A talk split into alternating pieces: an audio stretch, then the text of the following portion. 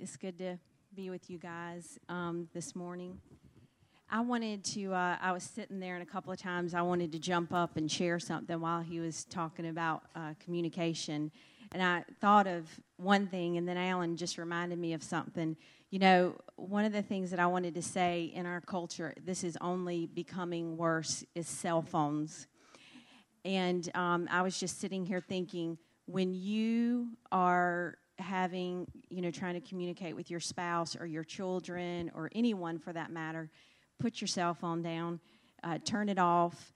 Um, I am really um, funny about eye contact when I'm talking to Alan, and if he, you know, he is a busy man, he does get a lot of texts, but if he is on his phone, I won't talk to him. And I'm not doing that to be ugly, to prove a point. I just, I, I really need eye contact to know that I'm being heard. And so I'll just stop for a minute and allow him to finish, and um, and, and then I'll start talking to him again. It's just very important, and, and it is only getting worse. I know when we go out to dinner, you know, and our kids are getting older, they're starting to have phones. We've actually waited until our kids get into high school to get them a cell phone. And so my son has, he's fifteen now, he has a cell phone. And when you go out to restaurants, and you literally will see every person at the table, and they're on their phones. And so let's just be a people that will go out to dinner, and we will have family time, and we will literally put the phones away. I was we were listening to a talk the other day. I don't even think he was a believer, but he was saying how when he and his friends, he was talking about what uh, video games and technology, what we're going to see in the future, how it's going to affect our children in a negative way. And he was saying how when he and his friends go out, they take one phone. Everybody else leaves their phones at home, and they take one phone, but it's in someone's purse, and they never get it out. They go out to dinner, and they actually have conversation. So let's be the one family in the restaurant that we're sitting there, and we're laughing and having fun with our kids and talking with one another. I think that's very, very important. And Alan and I were just sitting there talking, and I just feel like I'm... There's, I want to share a couple of things I feel like God had laid on my heart, but Alan and I were just talking, and I, I feel like I just want to tell you that, um, you know, I think as a woman, I think it is so important that um, we, like Alan was saying, that we can approach our husbands and that they are, we know they're approachable. I mean, I will go to anything with Allen. If I have an issue, the minute I can, I will go to him. He is approachable. I know I early on, I could not, I didn't feel like I could approach him, but now I will tell him anything. And that is so important for a woman. You know, a lot of times I think with men, they think they've got to fix it. And a lot of times we just want to be heard. We just want to be able to get it out. Especially I'm at home with kids, and I just want to be able to talk to somebody. And I don't, a lot of times I don't need you to fix it. I just need to get it out. And so listening for a man to his wife is so important. And ladies, um, and this is something I've had to learn with Alan, and I'm still learning, but men this day and time, they really just need to know that they have what it takes. A man wants to take care of his family, and he wants to be, you know, he wants to lead in a loving way, and men just need to know they are the man. They have got what it takes, that God has given them everything to be the man that God has called them to be. And one thing you can that's good for your phone, I'm I'm learning to get in Alan's face and to say things, but I've not always been good at that. But I can pick my phone up every day, and I can write on there just a message to him, and at the end just say, "You are my hero. You are the man." And it took a while because at first I didn't really mean it, but the that was a long time ago. Long time ago. But just like with, you know, the power of life and death is in our tongue, the more we say it and speak it, we will start to believe it. And so I, I just want to encourage you with those two things as um, women and men. And the other thing, I just wanted to give you a present word of something that has been going on in my life personally as we have just gone through this twenty-one days of fasting and prayer. I felt like, especially just want to speak this to the ladies, but of course it can speak um, to the men too. I just wanted to say today, you know, I was talked some last night about the lie that I had lived out of was that I was not good enough. And I've lived that out of that lie most of my life. You know, through the years, God, I think, has been doing something, but I feel like this twenty-one days of prayer has been really um, just a breakthrough for me.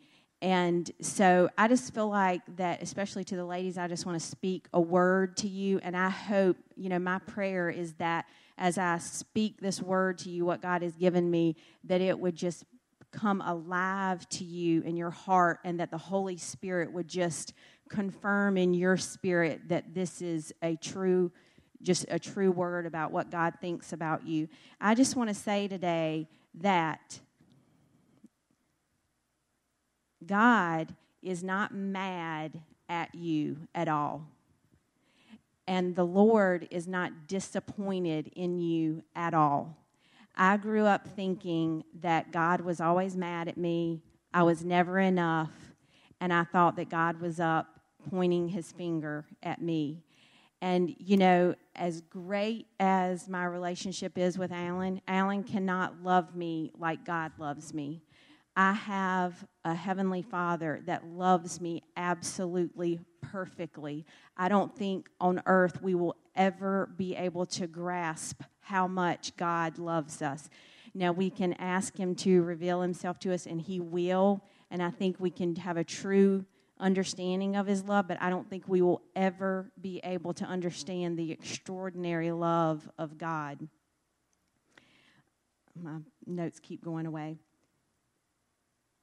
I think for me, in order to have a great marriage as a woman, now we all need to know this, but I think I'm speaking from a woman's perspective, you have got to know that your identity rests solely in Jesus, period. That is where your identity rests. And I just want you to know today that you are loved. We just talked about that. You are loved perfectly. You are forgiven of every sin you have ever committed, will ever commit. The Bible says that he will remember your sins no more. When the enemy tries to come in and remind you of your past, you remind him of his future. And um, I think Carmen said that years ago in a song, you tell him where to go, because God does not remember any of it. You are forgiven. Keep losing my place. You are accepted, totally accepted in the love of Christ. You are complete in him. God has put in you everything that you need to be the woman or man of God that he has called you to be. You are complete. Your identity is in him. He has adopted you into his family. When you really realize, I am a daughter of the Most High God, I am royalty, it'll change everything about the way that you live. Um, and he has redeemed your life. He has put you back into the garden. That's how we were supposed to live, in the garden, walking in the cool of the day with the Lord, just living life in relationship with him. And through this twenty-one days of fasting and prayer, I had I had some ladies at my church to pray for me. And um, now this does not happen to me a lot, but they were praying for me, and I had um, a vision, and God took me back. I I lived in the same house, I think, for, I think I was twenty, for twenty years. And um, we had this tree in the backyard. I think it was called a mimosa tree, if I'm saying that right. Anyway, it was this Flow, flowing tree, and and while they were we were worshiping first, and they started praying for me. While we were praying, God gave me a vision of standing underneath that tree. And when I was a little girl, I used to love to play. I would climb this tree and just stand there, and I just had this vision of being under that tree, and the wind was blowing, and and it was just very freeing. And I was just sitting there, and I was like, why in the world am I having this vision of being under this tree?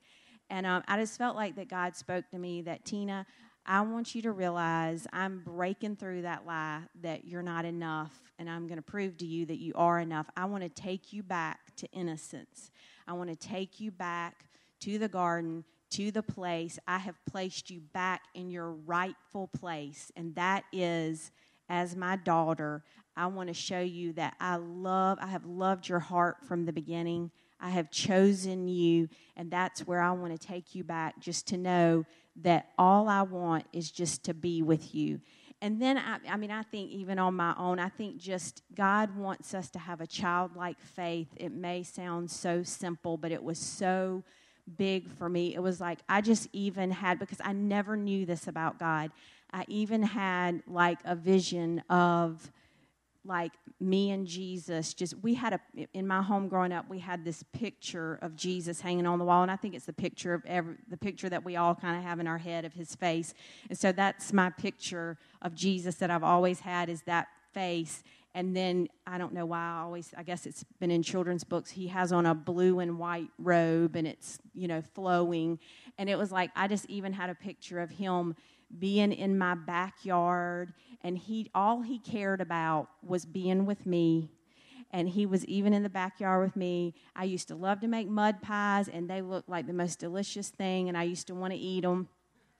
And it was like Jesus was with me, and we were making mud pies together, and he and we were laughing together, and that's all he cared about, was being with Tina.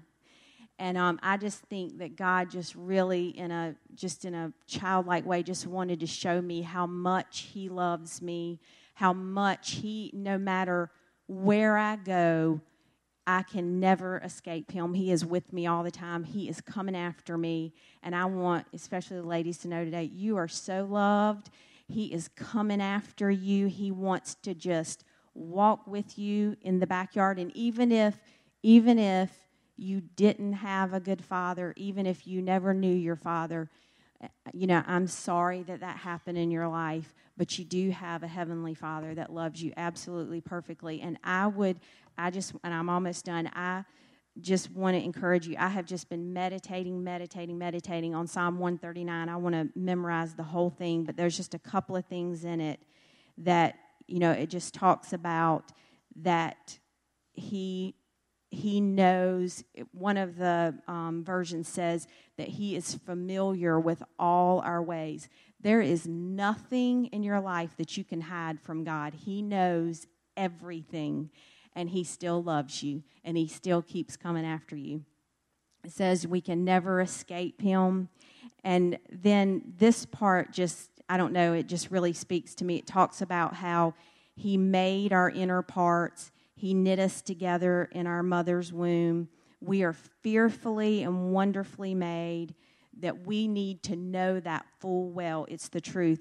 And then this part where it says, he watched us. He never, this just came to me, he never left us for a second when he was putting our parts together and making us. He was there for every part of us being made. It says, you saw me before I was born.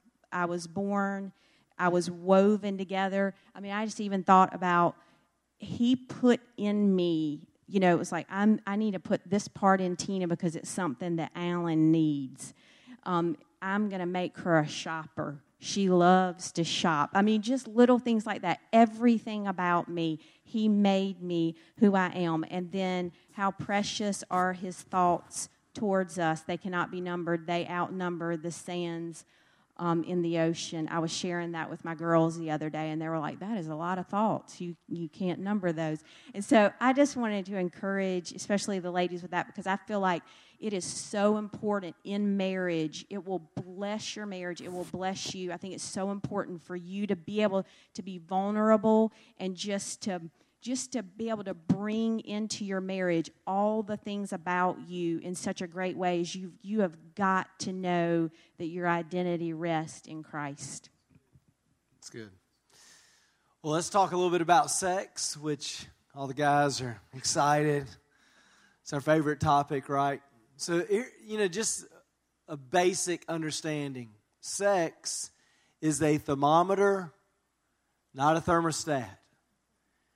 In other words, sex in our relationship, it, in fact, if you're having issues with sex, uh, you don't need a sex book. You need a relationship book.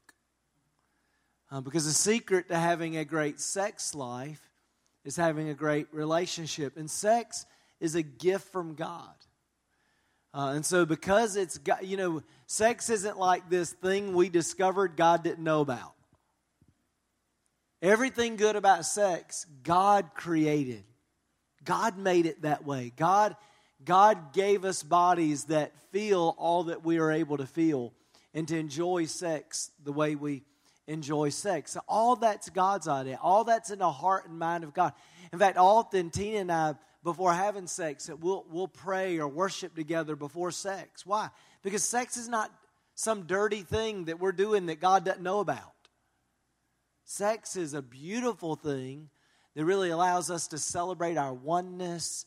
It's really, it's it's a, an act of worship. It allows us to express our our love to each other. I mean, sex is a is a wonderful thing, and it's a gift from God. One of my favorite quotes about this, Doctor Albert Mohler, who's the president of Southern Seminary, said, "Sexual pleasure is not an accident of human biology. It's one of the greatest, sweetest gift, gifts to human beings."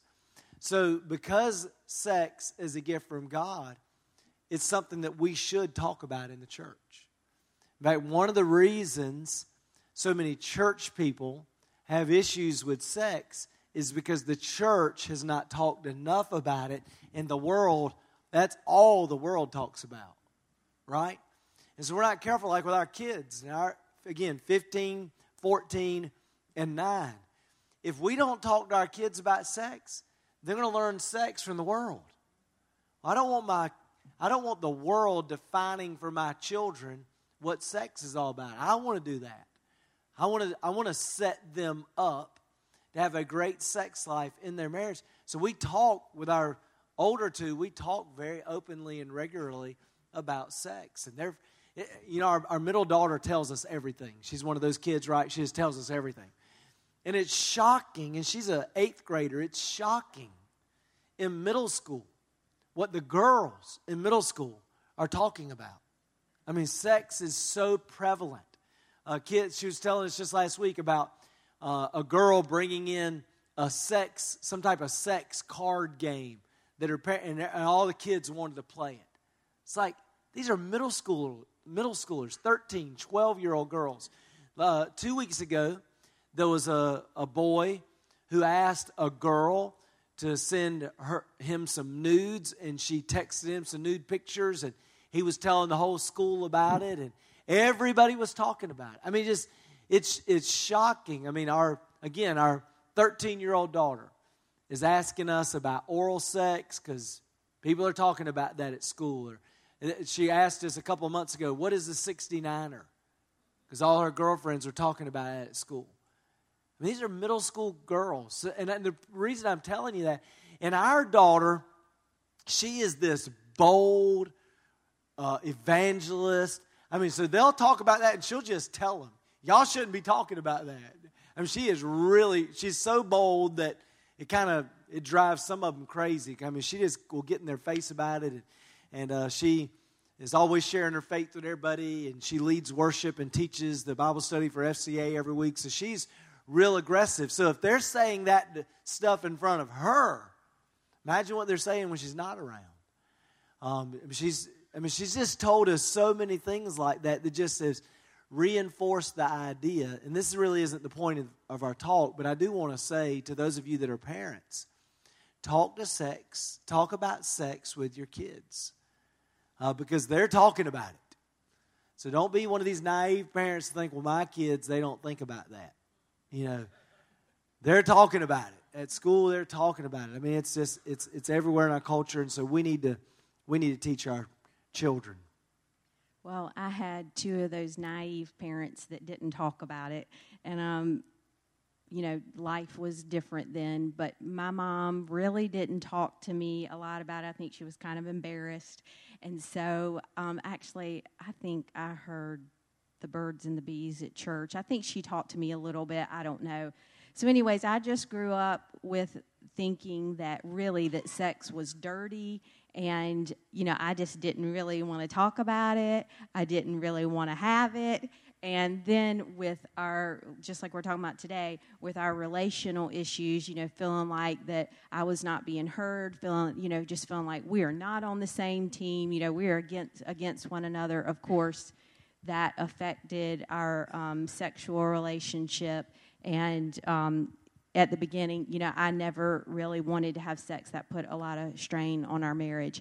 And I've had to learn through the years, you know, even for me at times, we were going through this. It's a little bit, um, you have to come up here to be vulnerable anyway, but to come up here and talk about sex, you know, that can be that can be hard. But we do have to realize that when we counsel couples, so often the number one thing is about sex.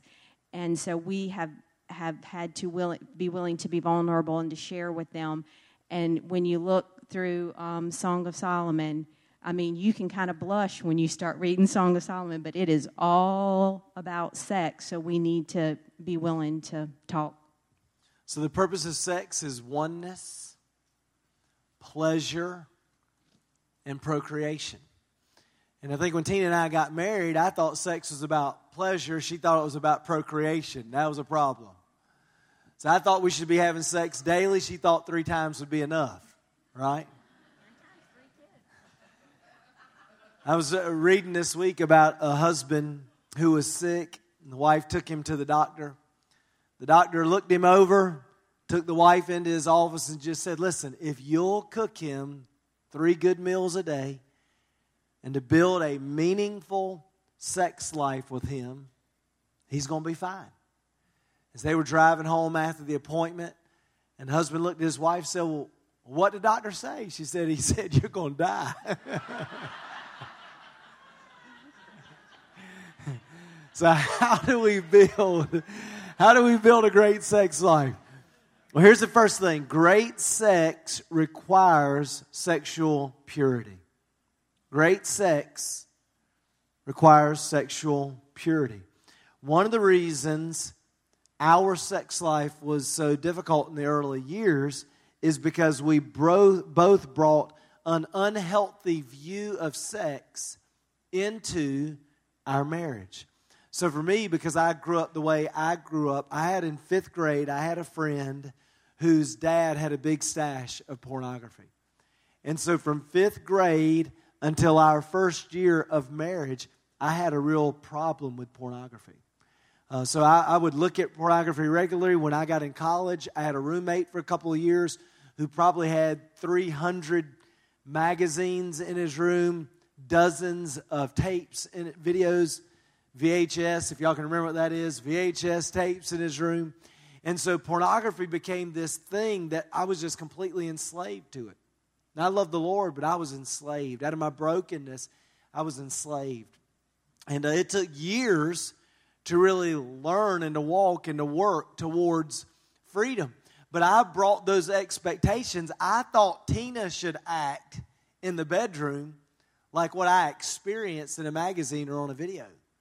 And if guys, if you don't know this, you're not married to a porn star.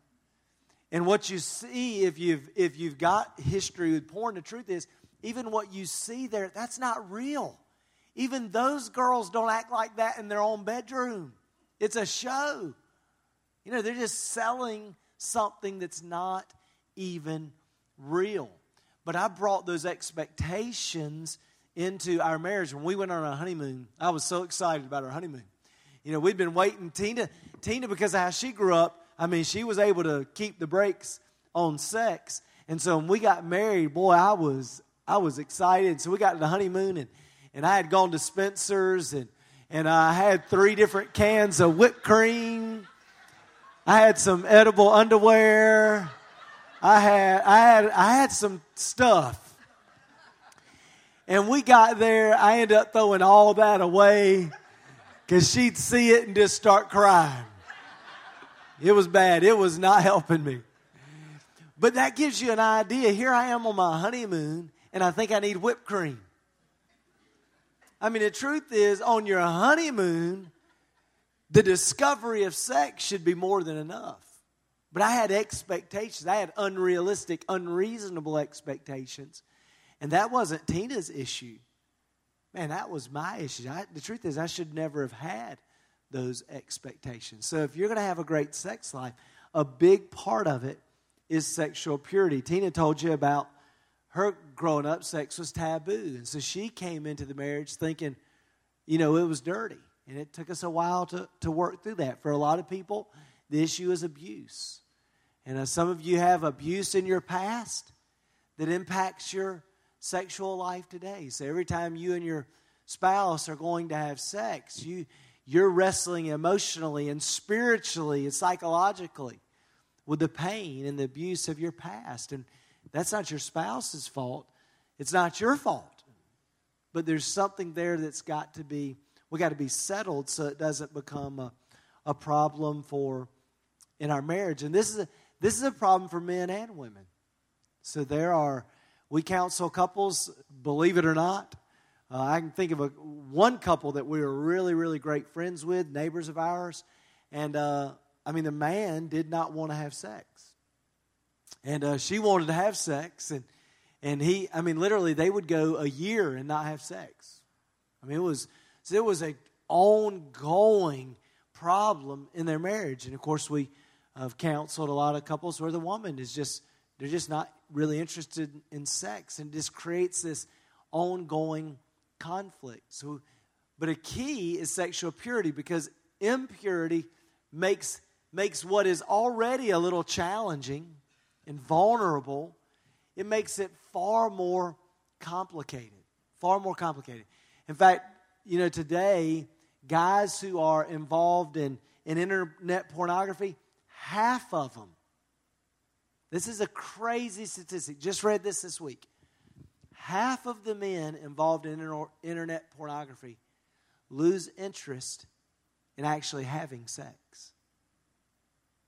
They've substituted a virtual experience for having sex, sex with a real-life person. Have y'all seen, have y'all noticed how, especially if you're watching sports now, there's medication for erectile dysfunction all the time in prime time. Ball, you ever wonder why that's true? You want to know why that's true? One-third. They're not selling those pills to old people. One-third of college students, because of pornography, are struggling today with erectile dysfunction. Can you imagine being a college student? Not an eighty-year-old. A college student, and you're having a hard time performing? You see, that's the thing, is that pornography and the enemy is always trying to kill, steal, destroy. He wants to take it away from us. God's given us sex as a gift. That ought to be a blessing and should strengthen our, minute, our uh, marriage. The enemy's actually trying to rob you of that. What was one of the things that was so bad about our pre-marriage counseling? Our pastor told us. Our pastor told us if our sex life got in a rut, pornography might help. Our pastor told us that. And uh, so luckily, you know, I, I married a woman who, you know, wouldn't go down that, that road, because early in our marriage, that would have been fine with me. But the truth is, that is hurting. It is not helping your marriage. Sexual purity will help your sexual life. If your spouse was the only person you ever saw naked, they look better and better. That's the truth. If your spouse is the only person you ever have sex with, they're fantastic at sex. But if you've watched other people or had other experiences like me, then you're in this battle where you're you're trying not to evaluate your spouse by those images or those previous experiences. And the truth, that's the truth is that's a burden that Tina should never have to bear. And the good news is, as you fight for your purity, number one, you can be free. Men, you can be free from pornography. And today, about thirty percent of women are looking at pornography. You can be free. It is possible. Freedom comes. Let me give you some steps while we're talking about purity. Number one, you've got to take some practical measures. So Jesus said, if your eye's causing you sin, pluck it out. If your hand's causing you to sin, chop it off. What does he mean? I don't think we have to really pluck our eyes out, because I think we could lust if we were blind. But what we do need to do is we need to take some very radical measures to avoid pornography. For me, Tina caught me looking at porn about six months into our marriage. So our marriage was already in a mess. We moved back to Wilmington. I was upstairs looking at pornography. This was back in dial-up. You know, it took about thirty minutes for an image to come up. Took about thirty minutes for the image to go down. That was the problem. As I was upstairs on the computer, Tina was downstairs watching T V. A commercial came on. She jumped up to run upstairs to go to the bathroom, and bam, I could not get that thing to close fast enough, and I was busted. You can be free, though. So what I did was for ten years, for ten years, I had no internet access. Now, today, things are a little different. I mean, it's it's a little harder maybe to, to, to do that, but I would tell you to do whatever you have to do. For ten years, I had no internet access. When I got internet access, everything I have, my phone, the computer at our house, my computer in my office, it's on lockdown. So I have covenant eyes on everything. It's all filtered and guarded. And I don't know the password, so somebody in my office sets all that up, so I don't have the capacity to change it. I am intentionally stupid when it comes to technology because I don't want to know how to get around what is there for my protection. But I just intentionally put those safeguards in place to guard myself. I made a decision. I would never go into a bookstore without my wife again. That's been twenty years. Never go into a bookstore without my wife. I won't, I'm not going into Barnes and Noble without my wife. And I'll go into Lifeway. But I won't go into a secular bookstore without my wife being there. It's just, just very, very practical. I w- will never, ever, ever, ever be alone with a woman other than my wife or somebody in my family. You know, we're just very guarded about that. Occasionally I've I got couples that kind of push back on that at church, said, well, you know, it's just a coworker and we go to lunch. Well, you can be dumb and go to lunch with your coworkers if you want. I'm not doing that. I just think it's a, I just think it's a bad idea. I think it's a bad idea. So I'm never going to be alone with a with another woman. At our house, we do not have H B O, Showtime. We're never going to have pay channels on our television. There's just garbage on there. There's garbage on primetime, A B C, N B C, C B S. I mean, there's garbage on that. We basically, I don't watch television unless it's a ball game. And even in ball games, you got to be careful with commercials. I mean, it's I mean, at the end of the day, you've just got to put your mind on lockdown. Whatever you feed will live, and whatever you starve will die. So if you starve your flesh and feed your spirit, you can live in freedom. So the first thing I did is I just had to get really radical about guarding myself. And I live, somebody asked Billy Graham towards the end of his ministry, how have you lived all these years and remained ste- uh, sexually pure without blowing it like so many others? You know what he said? I live every day scared to death. I live every day scared to death. I, I'm afraid today to give myself that freedom. And maybe I could give myself those freedoms and it wouldn't be a big deal today. I'll just never know. I'm just, you know, the Bible says, listen, be careful not to believe that you're just above sin, that, that you're good, or else you might fall into sin. Pride comes before destruction. So I got to be really careful about that. So I live. So that was the first thing, is that we just practically, I cut it off. Secondly, you must, and this is the most important thing in every person's life ever born, you've got to learn to develop a meaningful time with God every day. At the end of the day, you were created to worship. You will worship something. There are no exceptions. You are a worshiper. You worship something. What we get to decide is, what are we going to worship? What is going to be the object of my worship? And if I make the object of my worship Jesus, that is the one and only thing that really sets me free from everything else. So I can create all these rules and I can have an accountability partner. And in the strength of my, my willpower, then for some of us, I can for a season not do the wrong thing. But if I'm actually going to be free, I must replace what was bad with what is good. I've got to learn to connect with God and to hear from God and allow the Word of God and the Spirit of God to wash over and renew my mind and my thinking and my worldview and to change that and to renew that. And I got to do it every single day. Do not be conformed to the world, Romans twelve two, but be transformed, how? By the renewing of your mind. I got to renew my mind. So I've got to allow the Word of God and the Spirit of God to do that. So listen, purity is something you've got to fight for. And I can just tell you, because I know, my sex life today, and I'm forty-four, is way better, way better than it was when I was twenty-five. Way better. It's in part because my life is purer than it's ever been. And it's in part because Tina and I have been working at this part of our relationship for years and years and years. So sexual purity is so, so important. I, and I was just thinking about something, because this is something else that we do. Anytime if Alan is anywhere and he feels any kind of uh, temptation or just, you know, we are ultra sensitive about it. But anytime he feels anything, that he has people at our, one of our pastors that's been with us for almost thirteen years, they will talk. He immediately comes to me and just says, I just want to go ahead and tell you this. You know, the enemy's trying to tempt me, and we'll pray about it. But just, you know, getting something, we cannot keep it in the dark. We have got to get it in the light.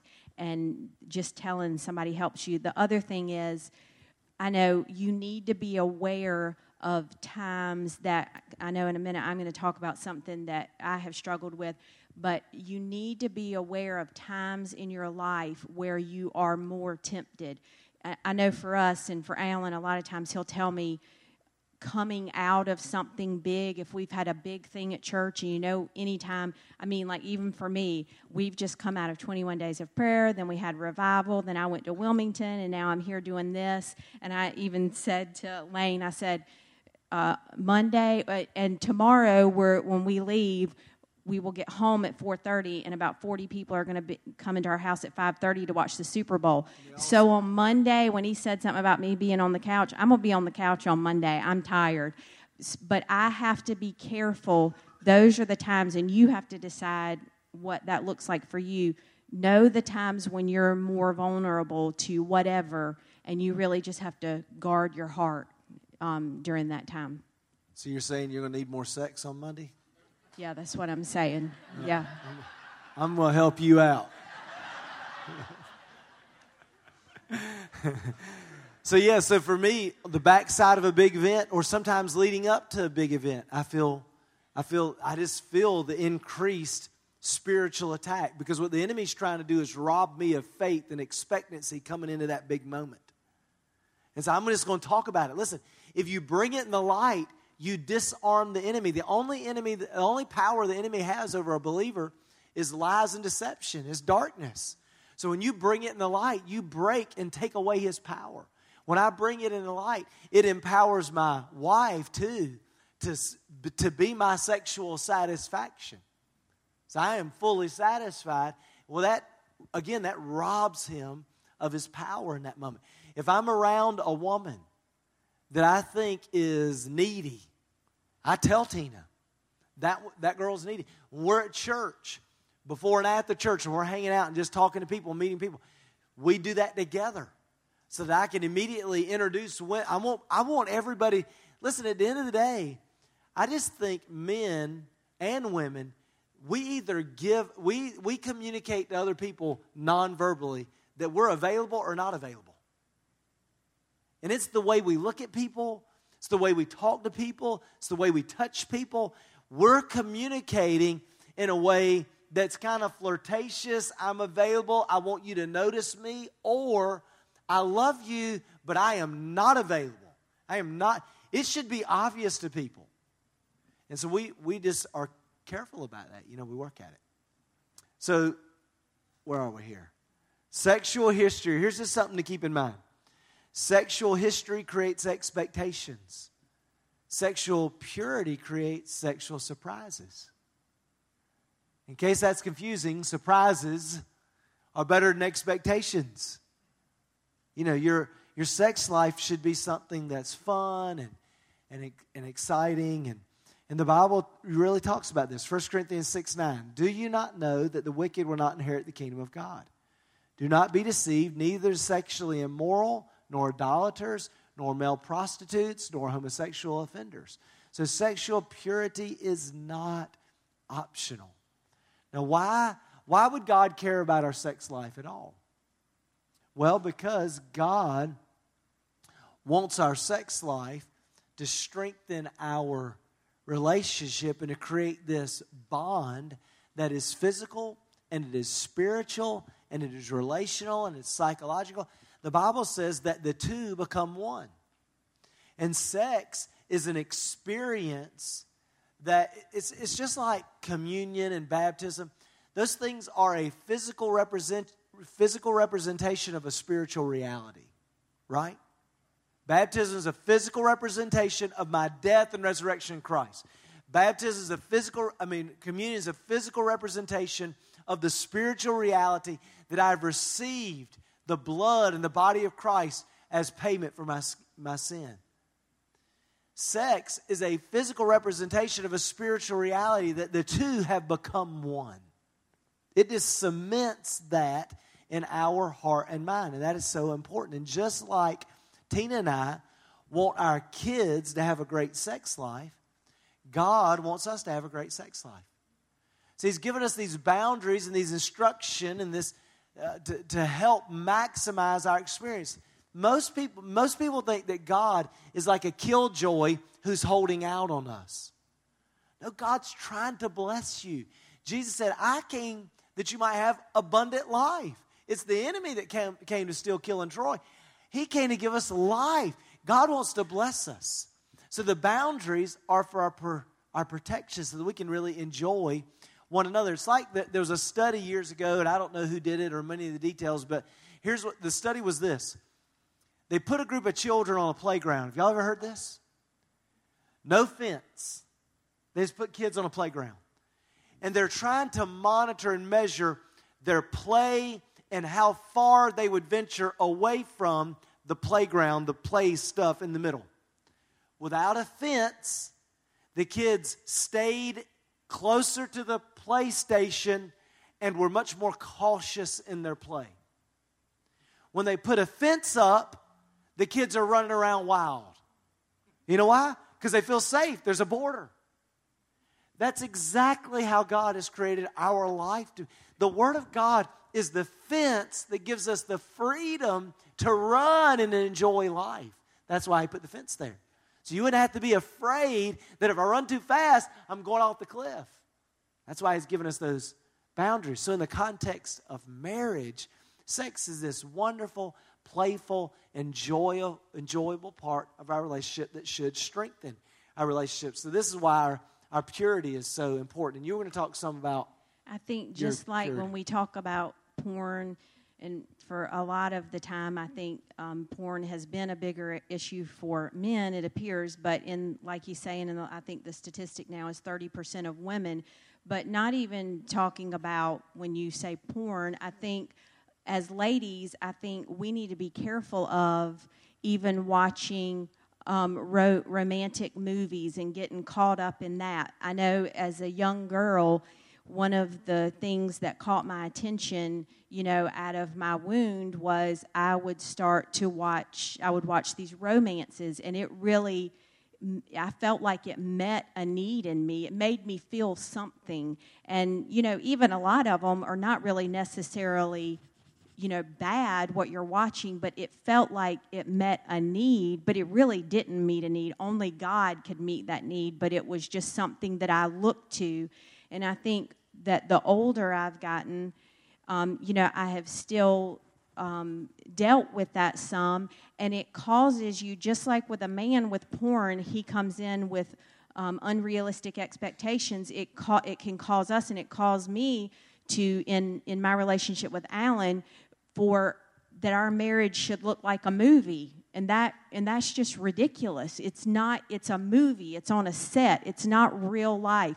They're just having this one moment.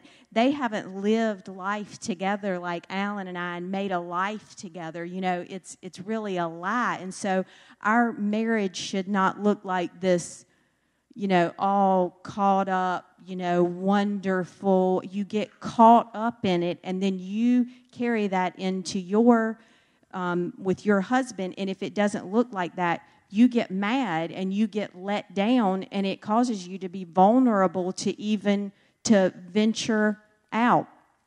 The only movie I would say it is the best love story in the world is Pride and Prejudice. And that is how a woman should be um, sought after. The man, he went after her in the right way. It is a beautiful, it's even a beautiful picture. There's a scene at the very end, and um, you can tell I like romances, but the music is playing, and he's coming, and he's got on, he's coming to uh, get her. And his, even like his jacket is flowing in the wind. And I, seriously, I was sitting there, I was like, I was like, this is even a picture of how. It's hard to live up to. This is even a picture of how I thought, of how God loves us. He is coming after us. So I'm going to show that to my girls because it is a good movie. It's a beautiful picture of romance. Um, and I think, I think that was. So the idea, you know, with, with porn, the danger is, a man looks at porn, and porn that the woman on the other side of that screen says, I want you. That's why I'm uncovering. That's why I'm doing all this, because I want you. And, and men get, it's like crack. And then a romance, though, does the same thing for a woman. So we're not if we're not careful, we, we just have to really guard our hearts and to make sure that a man's not looking to porn or some sexually explicit thing to find validation, and a woman has to make sure she's not looking towards a romance novel or movie or something to receive that same kind of validation, affirmation. We need to get that from each other. So we have to guard our hearts and just make sure we're not trying to get that from somewhere else. And I was just going to say that just like Alan said, you know, for ten years he has, I mean, he did some things that people even like, kind of made fun of him, but he just was so, he just so wanted to get free from this, and God has set him free that, I, I mean, I've gotten to the point with me over the twenty-one days, you know, we fasted T V and didn't watch movies and stuff, that, and I love to watch movies, but um, even, I, I need to get this in my relationship from, from Alan, but also what I experience in these movies, kind of getting just called up in a fantasy world, I need to get that from Jesus. And so I even want to be careful if it means I need to go a while where I don't watch movies. I want, I don't want to be called up in another world. I want to, God has called me to live, and I want to live this life and all that God has for me. So if it means, you know, it's something I'm praying about, I, I just want to be so careful, like Alan, that I don't do anything that's going to get me to be caught up in another place other than seeking God and and seeking my husband. We're, we're, I want to make sure we have some time for questions at the end, so we're not going to read the Proverbs five. It's a little long, but, you know, the whole chapter just talks about the importance of purity. And men, every man, every man wants their wife sexually to be confident and to be free. If you want your wife to be confident and free sexually, you make sure she understands that she is the only one you see. The reason women lack confidence and lack the security to really be free sexually with you is often because they feel like they don't measure up to what you're looking at. So your purity, again, actually helps your sex life. Here's the second thing, is great sex requires patience. I was reading about a wife. She was a little frustrated. She took her husband to the pastor for counseling. And the wife said to the pastor about her husband, he has no fire. He has no passion. He just sits there. And the pastor got up from his chair, walked around his desk, kissed that woman right on the lips with great passion. He looked at her, her husband and said, that, sir, is what your wife needs. He said, great, I'll bring her in every Tuesday and every Thursday. That'd be awesome, right? Great sex requires patience. You know, when I was thirty, twenty-five, I thought I knew something about sex. And the truth is, after twenty years, man, our sex life today is better than it's ever been. But the secret to a great sex life is a great relationship. And a great relationship just requires a consistent investment over a long period of time. And again, that's true with the Lord. It's true with your spouse. It's true with your kids. Relationships take time and a consistent investment. And when you do that and you build a strong relationship, sex is the natural byproduct of a strong relationship. Sex is the fruit of a strong relationship. So it, it requires some patience. It just takes some time. So listen, again, when you're struggling sexually, most couples don't need a sex book. They don't need a prescription to Cosmopolitan to learn twenty-five mind-blowing moves. I mean, every time I see those covers, it is so, re- there are no more moves. That is so dumb. There aren't but so many ways to do it. That's ridiculous. The key is a great relationship. Listen, the truth is it's not sex, it's making love. Those are different things. If all it is is having sex, you know, if it's just getting off, that will never be. Listen, unless you're eighteen, that's not satisfying. What's satisfying is making love. It's being in love with a, a spouse and, and really enjoying intimacy and everything that that does for your relationship. That's what we're after. That's what we're trying to build. Third thing. Great sex requires practice. Practice makes perfect, right? And at the end of the day, there's some of you that you've given up on sex. You're tired of fighting about it. It never, there's always some issue. We'll take the principles that we talked about in the last section. And we're, by the way, recording all this. It's going to be available online. At the your website, podcast, app, wherever your sermons normally are, this will all be available. But listen to that previous section about conflict and how to talk and work through things and apply that to your sex life. Listen, sex is like any other issue in your marriage. You got to talk about it. You got to learn and figure it out together. You got to come up with solutions together. You just got to keep you got to keep working at it and, and to be sensitive to the needs of, of each other. Now, a couple things I think we need to be sensitive to, guys, in particular. This can be true for both, but it's more likely to be true for guys, I think, generally, is that we have to be careful not to idolize sex, even in the context of our marriage. So for me, early in our marriage, I idolized sex. That's not that sex was immoral because we were married, but I was trying to get sex to do for me what God should do. I was trying to get sex to validate me. I was trying to get of affirmation from sex. I was trying to find my identity in sex and, and trying to get, hopefully Tina's going to do all the right things and that's going to make me feel like a man. Again, that's a burden Tina was never intended to carry. That's a burden sex was never intended to carry. I've got to get that from the Lord. So I need to idolize God so I can enjoy sex. If I idolize sex like anything else, it enslaves and destroys me. If you idolize sex, even in your marriage, it drives you apart. It doesn't bring you together because your spouse feels the weight and the pressure of having to come through for you.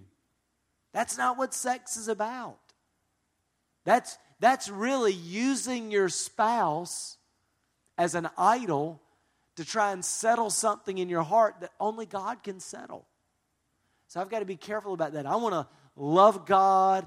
I want to idolize God so I can enjoy my wife rather than demand that she come through for me. Because that puts a pressure on our relationship and our sex life that actually destroys it. Do you want to talk about sex being a weapon? And we don't want to use sex as a weapon to um, to hurt or to get back at them. Again, that's a relational issue. If we're upset about something, we need to come together and talk about it.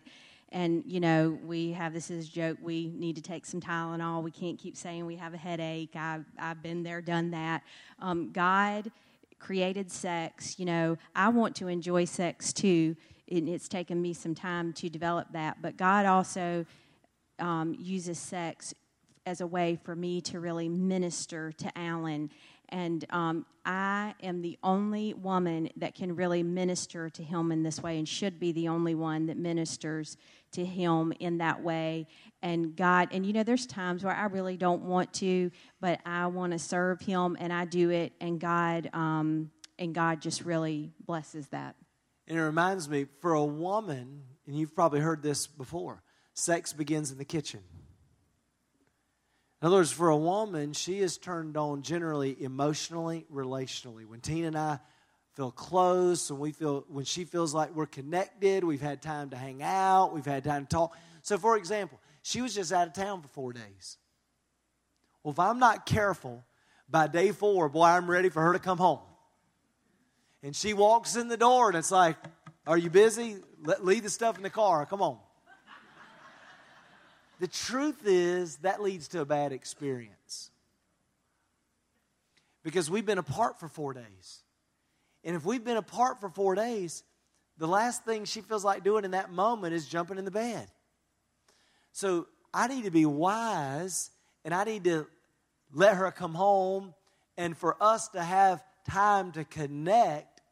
And like this time, she came home Thursday, and it was yesterday. But that gave us time to connect. It actually gave us time to, to get away and to be by ourselves without the kids.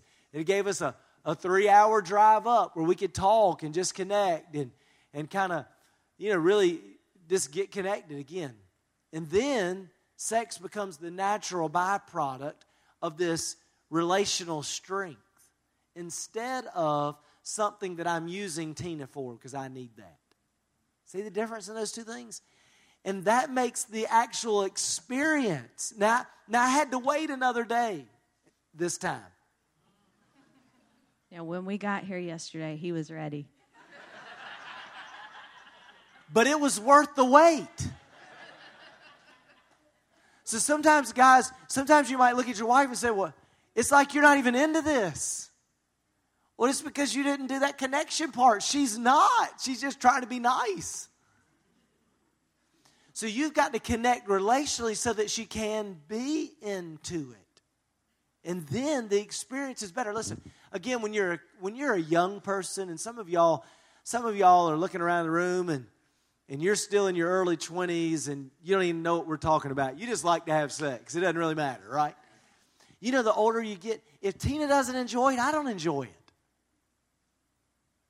If it's not good for her, it's not good for me. I'm not, I'm not having sex just because I need to have an orgasm. I mean, you outgrow that. There's a reason the Bible calls it youthful lust. Right? I mean, we out we move, unless we're uh, not guarding our purity, and, and the internet is creating all kinds of unreasonable expectations and stuff. I mean, generally speaking, as we get older, as we're married longer, then sex is so much more relationally gi- driven than just this physical thing. So by waiting, I had a fantastic experience yesterday. If I would have rushed into that on Thursday, I would have been disappointed. Not only would Tina have been disappointed, I would have been disappointed, because it would have been obvious, you know, we did it, but she's not there. I want her to be there. So that means we got to connect first. That's so important. For a man, ladies, for a man, sex is about responsiveness. So one of the things that used to happen a lot in our early years is I would let Tina know. You know, I would I would say, hey, you know, you think we could have some time tonight, or whatever you say. You know, we've all got our thing that we say or do. So I would let her know, and she'd go. I, I would guess. Start crying. You know, I mean, she'd she'd make all those nonverbal, you know, gestures that said, "I'll let you," but I'm not. It, you know, it, I wasn't wanting to do that, but I I guess we can. Well, again, by the time she does that, I'm like, I'm not interested now. I mean, that's just not. That's really not meaningful to me any longer. I mean, that was great on our honeymoon, because, you know, I was just hoping you'd say yes. But now, twenty years in, if you're not into it, I'd rather I'd rather us get to a place to where you're when you're ready, I'm ready. And uh, so for a woman, though, if you can be responsive, when your husband lets you know that he'd like to have sex tonight, respond positively. Say, that'd be great. Yeah, let's do that. Maybe we should get a sitter. Let's go to dinner. Let's catch a movie. Then we can come home. It's going to be a great night. I mean, be positive about it. That blesses your husband. I've told Tina before, and, and this is true. On one hand, Tina is not responsible for my purity. So I could never say, well, I did something dumb out here because you're not doing enough for me sexually. I can't say that. That's wrong. I'm responsible for my purity. However, I can also say, because my wife has so blessed me in that area, I never am outside of my marriage thinking about sex.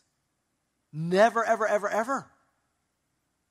I, I mean, literally, years, years and years and years and years and years since I've entertained the idea of what it would be like to be sexually involved with somebody else. I, I, I'm so satisfied at home, I'm thinking about Tina all the time. I'm planning three days out. You know, I'm, how do we get ready, man? We got three days. Let's let's let's make this thing happen. I mean, I'm so captivated by who Tina is. I don't have time to pay attention to any other women. That's what marriage is supposed to be. I mean, one of the things sex, I think, does, one of the ways God uses sex is it creates the, the fuel for that pursuit. So that we're constantly moving towards each other and running after each other. Anything else you want to say about that before we do these questions? I don't think so. All right, some frequently asked, these are just questions that people ask us a lot in pre-marriage counseling. Number one, how often should we be having sex? You really shouldn't think of sex as like this checklist thing and we need to do it a certain number of times a week. All of that, I think, would indicate a mindset that's really missing the point. What you do want to do is you want to focus your attention on building and strengthening that relationship. And as you do, then what happens is you create an environment where you both are trying to be sensitive to each other's needs. So I know that I need to be sensitive to Tina's need to connect, to spend time together, to just hang out talking, to be together without it being sexual. So I know I need to be sensitive to that. I'm thinking about it all the time. Tina knows she needs to be sensitive to my desire to have sex. And so when we have a strong relationship, what happens is you've got two people who are very motivated to do what blesses their spouse.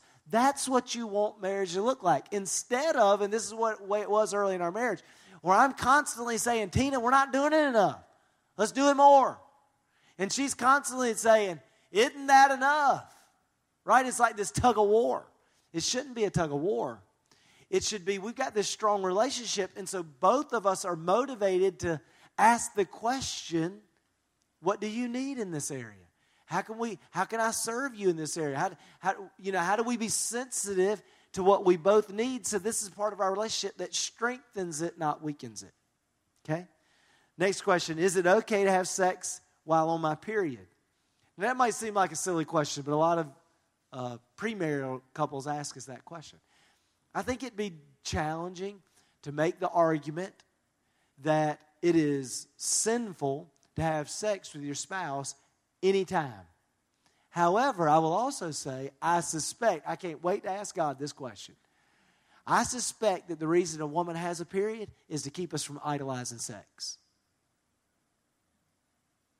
One of the things that Tina and I have learned over the last couple years, our church, I don't know if y'all do this or not, but a couple times a year, one of the things that we learned from Church of the Highlands, which is a church that's mentored us for years, is to do this twenty-one days of prayer and fasting and do it twice a year. And so fasting has become, you know, really part of our life and our lifestyle. And one of the things that we usually fast during that time is sex. It's hard to fast sex for th- three weeks when you have a great relationship. But it's just taught us not to idolize sex. And I suspect that a woman's period is one way that God kind of helps us to fast sex because here's the thing you need to know about sex. Sex is the closest thing to worshiping God you'll ever experience. You say, well, wait a minute. That almost sounds theologically like, is that heresy or something? Here, here's what I mean by that. Sex is the most intimate connection you can have with a person created in the image of God. It's the most intimate connection you can have with a person created in the image of God. Therefore, if we're not careful, it's easy to idolize. See, it's a lot easier to connect and have sex with Tina than to connect and to have intimacy with an invisible God. Right? And so again, if I'm not careful, even in the context of marriage, I'll idolize sex. And I'll be a Christian and I love God. I just don't need him. I need Tina. I don't need God. I think a period actually creates a, a situation where it allows me to monitor the condition of my own heart and to ask the question, what is the object of my worship? What is the one thing that I desire and I will seek? Is it sex with Tina or is it my intimate connection with God? So I think that's the value of that time. And again, I'm not saying you, you should never do that. I'm just, what I am just saying is I suspect that God has created a practical way for us to guard our hearts and to focus on our relationship with him and each other. Here's the third thing. Can a married couple use porn? We've talked about that. Absolutely not. Again, we have, we have couples that come into marriage counseling and they know I'm their pastor and they're asking me that question. Absolutely not. It hurts. It doesn't help. It drives you apart. It doesn't drive you together. It creates all kinds of expectations and insecurities, and I mean, it just creates a, and, and the truth is, it invites demonic activity into your, into your marriage and into your bedroom. I mean, a demon. I mean, the, a real spiritual force that is present to wreck your life. So you just want to close the door on that completely altogether. Uh, wh- I'm about to get real. Here we go. What about oral and anal sex? A lot of people ask us that. And I'll just say this. I think you have a lot of freedom in your marriage. However, this is so important. Because again, porn has so pushed these lines that a lot of men live with the idea that if I don't get my wife to do that, then I'm not going to be sexually happy. That is ridiculous. If you're thinking that way, that's probably demonic. The enemy has deceived you into believing that there is a sex act that is going to satisfy you and make everything wonderful.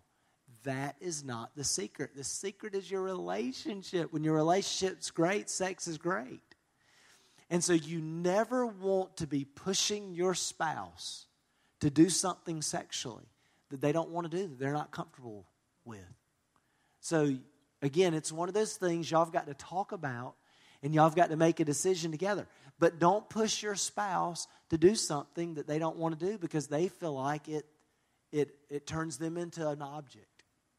They feel like it disrespects them. They feel like it cheapens them. Again, that's not going to help your sex life. If your spouse feels like they're being used by you sexually, that works against you having a satisfying sex life, not for it.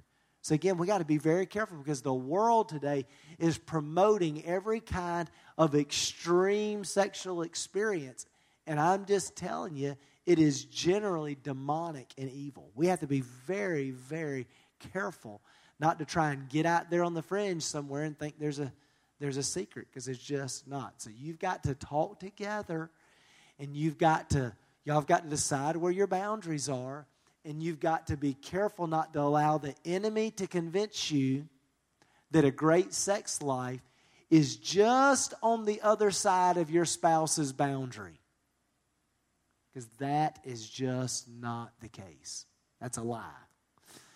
Uh, number five, what if once one of us wants more sex than the other? Again, the issue is we just got to talk that out and work it out so that we can work together to come up with a, a a frequency that you both can feel good about. You just got you got to keep you got to keep working at it. And, and I will and I'll, I'll add this to it. We do have to make sure And, and, and every one of us have got to take responsibility for this personally. We got to make sure that there are not things in our past driving that conversation. So we can't say, I don't really want to have sex because I've got this sexual abuse in my past, and every time we do it, it takes me back. Listen, that's not your spouse's fault. So we've got to get some help so we can settle that, so that we can come into our marriage and be a full participant. So we got to do that. Same thing with purity. We've talked a lot about it. I've got to make sure that I don't have unreasonable expectations because of my impurity, my involvement with porn or something else like that, so that I can come into my marriage with reasonable expectations that are driven by our relationship. I've got to make sure that I'm not idolizing sex. So I'm not, I'm, I'm, I'm not looking, because then I, I remember we had a couple one time that we counseled that the husband wanted to have sex twice a day. You know, I mean, generally speaking, that's ridiculous. I mean, it's just, I mean, again, here's the problem. If a man's thinking that, if a man's thinking that, you have idolized sex, absolutely. You've idolized it. So you got to settle that so that your sexual expectations are, are reasonable and healthy and life-giving to your spouse. Now, ladies, if you want to have sex once a month, that's just as bad. Right? I mean, that's not reasonable. Well, you know, we did it last month. That's not reasonable. That's not reasonable, you know. Uh, I think the national average is twice a week. Tina didn't want me to tell y'all that. I think that's the national average. That's probably our average. Um, One time but, he did it, said an average from the pulpit, and um, we actually have a, my gynecologist goes to our church, and all these girls came in, and they were freaking out because they were like, I cannot, you know, one girl really had a genuine reason, and so I you just got to figure it out together, like he's saying. I don't want somebody to feel under pressure. I guess that's my only thing. And, and I think, you know, I didn't. I just listened to her share that, and I took it in mind, and I, and I want to be careful, you know, when we talk about this topic. But most of the things, for example, that those girls were sharing are just things they got to work through. So, like, when when we, all our kids were this big, and they couldn't feed themselves or wipe their own butt, it's hard to have sex very often. You know, I mean, you're just under so much pressure, right? Well, that changes. So that so there was a season... There was a season where having sex a couple times a week even was really challenging. Uh, we're in a different season now.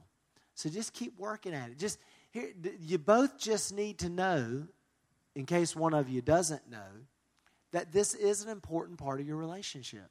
And some people have a tendency to say, well, that's just sex. That doesn't really matter. It's about our friendship. Well, your friendship is very important. Tina is my very best friend. But our sex life's important too. Um, so it's it's both. It's not one. It's not one or the other.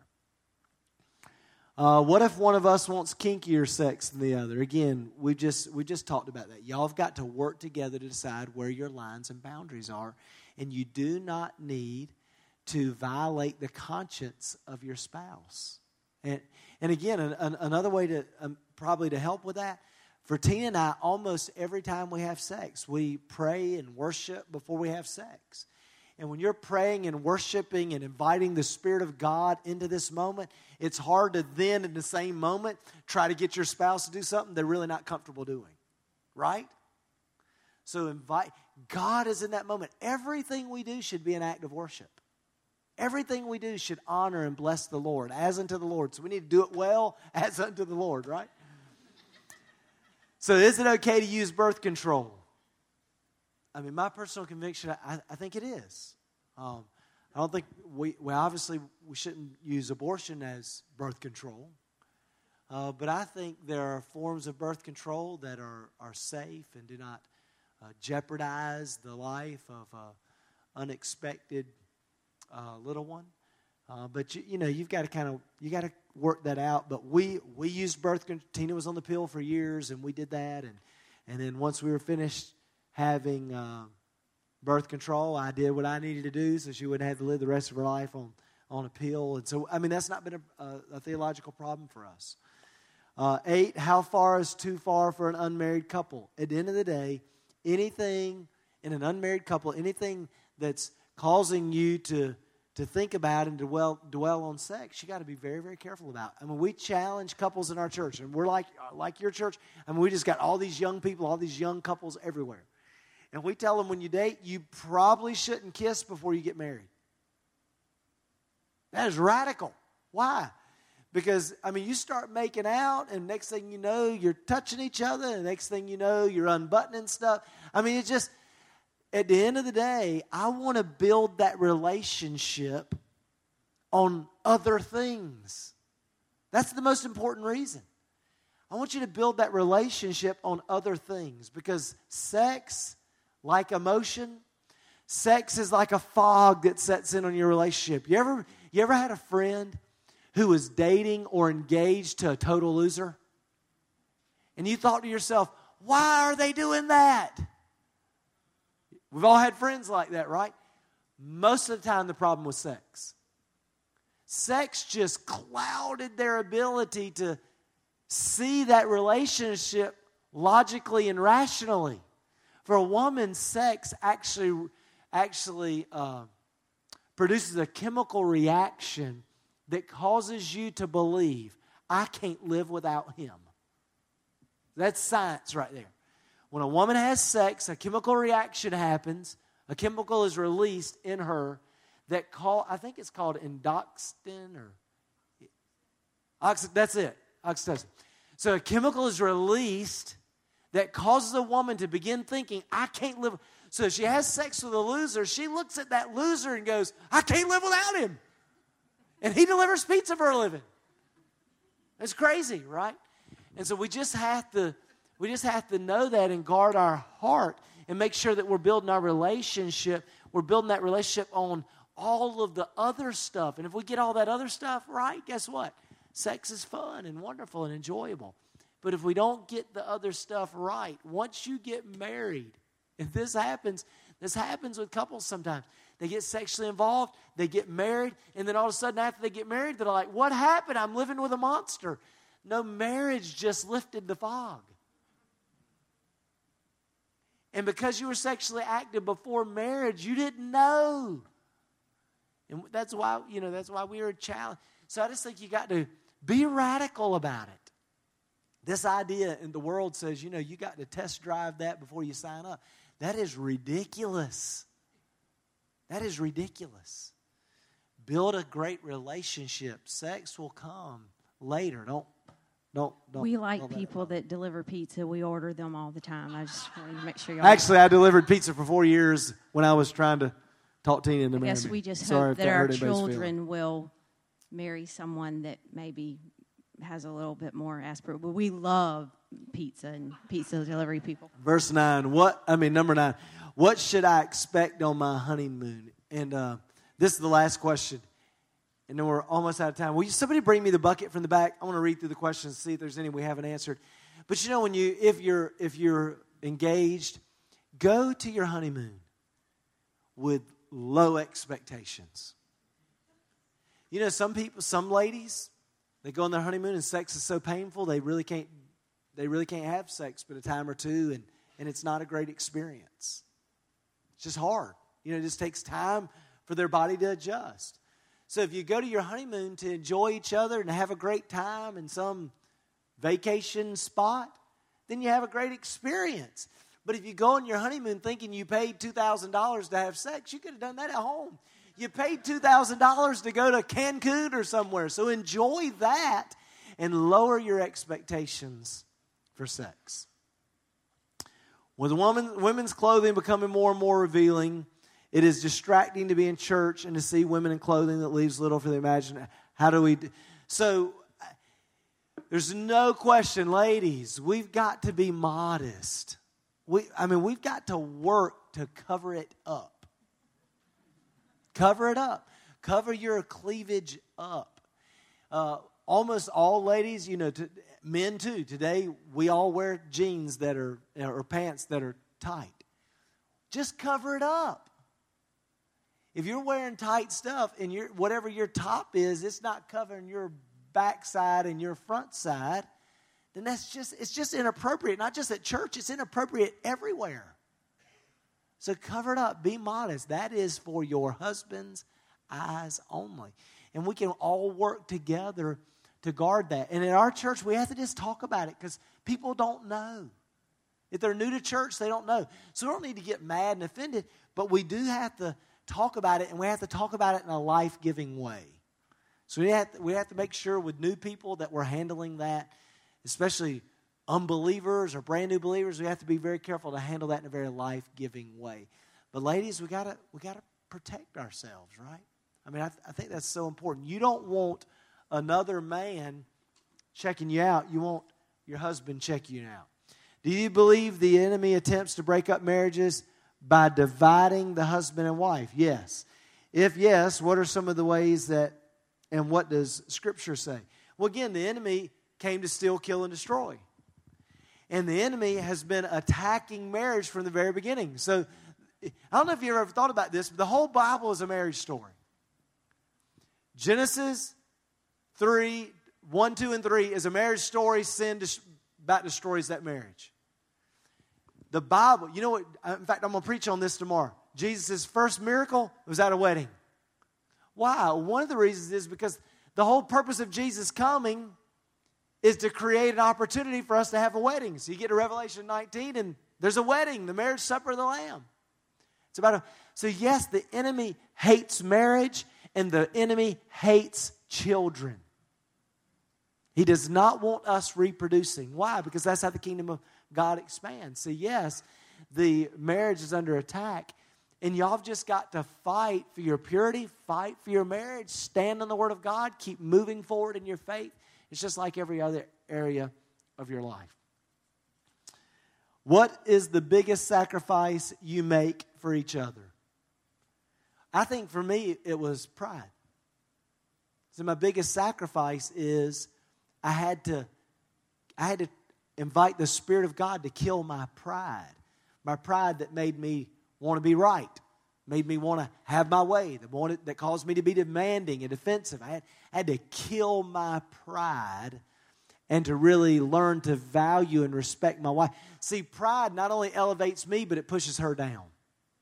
So the biggest sacrifice I had to make was to sacrifice my ego, which brought me down and lifted her up. Do you have something? I, I would just say the first thing that came to me is just um, allowing myself to be vulnerable with Alan, and that would include in our just our relationally and um, in our physical relationship, allowing, putting myself out there and trusting him in that way. What would you say to help a couple who lost a child? How do they move on? How do they deal with the guilt and blame? You know, I don't know the situ- the circumstances of how you lost a child, but I would say, generally speaking, we've had several couples that um, have had children that had a terminal illness, or they were lost in an accident or something like that. And sometimes they're both spouses are so overwhelmed with guilt, I mean, not guilt, grief and anger and rage. How could God let this happen? All that kind of stuff. And if they're not careful, they'll turn that, all of that anger and poison towards each other. And at the end of the day, like everything else, I've got to understand we're on the same team and we have to defeat what's out there. That's not, so if something happens to one of our children, well, that's not about us. That's about that situation out there. So we have to stand together to defeat what happens out there. So I just, I just say you need to see each other as your greatest ally. You need to see your, each other as your, man, that's your teammate. If you're going to win, we got to do this together. And I think that's how to, you know, deal with pretty much every problem we're going to deal with. How do you get your husband to lead or your spouse uh, to lead if they're uh, not, you know, taking the lead? Um, and if the other spouse is a stronger leader. Let's see. I tried to say this as nice as possible. Okay, so in this situation, the wife feels like she is the one leading their relationship. How do I get my husband to take more of the lead? I, I think I think a couple things come to mind. Number one, most men, if they're not leading, it's because they either don't know how or they're afraid of failure. So a man generally doesn't do anything that he's afraid he's going to fail out. If he's by himself. So I think the key to that is I want to encourage my husband. If you're married, ladies, I think I'd encourage my husband to get around some men where he could learn what does it look like to lead. So I think I think that's part of the solution. I think the other part of the solution is to recognize the difference. So the way I lead my family is very different than the way Tina's dad led his family, but he was the leader. So just because he wasn't as verbal as Patsy, it doesn't mean he wasn't the leader. And so I do think we have to be careful not to assume leading means I want my husband to be like that guy Allen that did the marriage conference that talks all the time. That's not necessarily leadership. That just means I talk all the time. So leadership is I'm modeling, I'm pursuing Christ, and I'm trying to allow Christ to be formed in me. And then I'm trying to love my wife the way Christ loves me and really model that for my kids and to love my kids that way. And that's what leadership is. Even if I'm never the talker, I'm not out there necessarily driving the agenda, I'm leading by trying to walk with God, love my wife that way, and love my, and love my kids that way. And I think if we can if if we can embrace that understanding of leadership and then help our husband to get connected and release him to be connected with some other men that we respect that he could learn from, I think that's that's the key. But at the end of the day, we just have to keep in mind it's not our job to fix our spouse. We need to love our spouse well and encourage them uh, and be careful not to try to fix them. How do you get your spouse to open up more? Uh, not giving short answers. Well, I suspect that's written by a woman, so let me explain how men communicate. I pick up my son from school. This is a great this is a great daily conversation. So how, Luke, how was your how was your day today? Good. What'd you do? Nothing. Anything exciting happen? Anything new out of the ordinary today? No. You have anything to do tonight? What's no. Great talk. You know, the truth is, guys do not generally talk the way girls talk. You know, there's some research about this where girls use twice as many words in a day as guys do. So you just have to know that, and that's not necessarily bad. In fact, a lot of times, Tina and I even. Now, I, I talk when I'm on stage, but when we're together, I don't like sit around teaching her. That would not be good. Right? There's a lot of time we're together, we're not talking at all. We're just together. In fact, more often than not, we're together, we're just together, not we're not really saying a lot. I mean, we're not trying to fill that space with words all the time. We're just learning to be together. So I think part of that is you got to recognize your differences. And then the other thing is, I had to work. And I think this is men, we certainly need to do this, but sometimes the woman is the better talker. So like Tina's parents, Patsy is way more vocal than Larry ever was. I think whoever's the most vo- vocal, they do need to recognize if I want my spouse to talk more, I got to make sure it's safe. So if my spouse says something, they say a sentence. They're not, they don't talk a lot, so they say a sentence, you know, I've been, work today was tough. And then you spend the next ten minutes talking about how tough your day was. You know what he just learned? Mm, not going to do that again. So the one that's more vocal has got to be careful not to just, not to interrupt and just start talking, not to he or she says a couple of sentences, and then I talk for ten minutes, and they say, okay, do you have anything else to say? And then I talk for ten minutes. Tina and I have a person in our life that when we're with this person, they never stop talking. And so if she never stops talking, there's never an opportunity for anyone else to get a word in edgewise. I have a pastor friend, literally, he calls me every once in a while and says, hey, can we get together? And he thinks that I'm his mentor. The problem is when we go to lunch, he never stops talking. Literally, I don't say one word. And we get up and he said, man, thanks so much for meeting with me. This helps me. And I always walk away going, I don't know how it helped you. I didn't say a word. You just talked the whole time.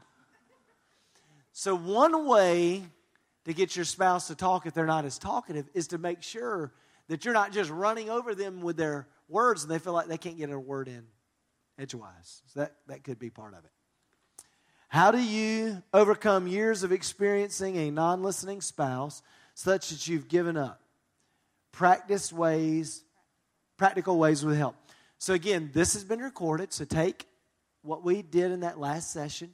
Y'all listen to it together and talk about it. You need to be able to say, and spouse, listen, whoever sh- this person is talking about, your spouse ought to be able to say to you this afternoon, that's been an issue in our marriage.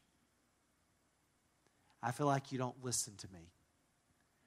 Could we listen to that talk again and talk about how we could do a better job of listening?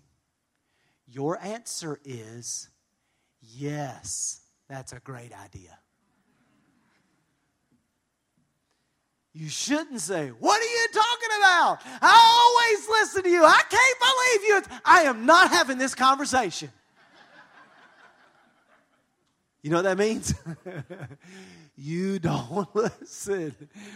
So if you don't respond by saying, yeah, I think that's a great idea, you're the problem. So listen, value your relationship. I am telling you, I'm telling you, I'm telling you. If I could show you what God intends your marriage to look like, you would never choose what you have today over what you could have. If you could see what it would look like to live with a woman or a man who feels like you listen, you would never settle for what you have today. I'm telling you, being a good listener will help your marriage. And the one who wrote the question, you need to have the guts this afternoon to say, hey, we got to talk about that.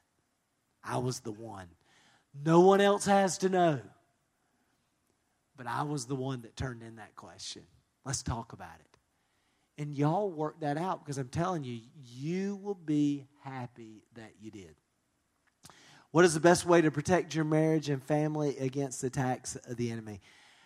I, again, I, I just think generally speaking, and we could talk about this for hours, but I think generally speaking, my personal pursuit of Christ, Tina and I, we're praying together. We pray over our children basically every night, every morning. You know, our church, just like you, our kids love being in church, and so there, there are other people around them that are encouraging them and are helping them to grow spiritually. So you just got to stay after it, stay after it, stay after it. Be proactive, be intentional. Do not be passive and think the church is going to fix your children for you. It is your job to disciple your kids. And that begins with your personal walk, so you can share with your kids out of your own experience what God's doing in you. Okay? Now listen, I know we're out of time. A couple of people have left. If you need to leave because you've got an appointment, you're not going to hurt my feelings or offend me. And uh, but if you got some time and want to hear the questions, feel free. So just so you know that. How does God let you know if you've met the person God has intended you, for you to marry? Well, I, I think that at the end of the day, the Bible says, let the peace of God rule in your hearts. And if you can't have a peace about moving forward this person, I think that would be a red flag. I think, secondly, you should get some godly counsel. Uh, so you should be some godly people in your life that you're inviting to tell you, what do you think about this relationship? Third, you should go through pre-marriage counseling. So actually, that's a bad name. We try not to call it pre-marriage counseling. We try to call it pre-engagement counseling. Because we've had some couples who went through pre-engagement counseling and ended the engagement. Because it just exposed the problems in their relationship. Because when you get married, here's what you're saying. I'm committing the rest of my life. I mean, we all say this.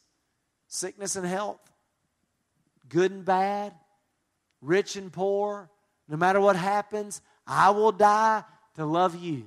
That's what marriage is. I'm giving my life to love you. So until you're ready to do that, wait. But those other things, I think, can kind of help you get to that decision. Pre-engagement counseling, the godly counsel of some other people, a real peace in your heart about your spiritual condition and the per- spiritual condition of the person you're marrying. Certainly you don't want to be engaged to or marry somebody that's not a believer.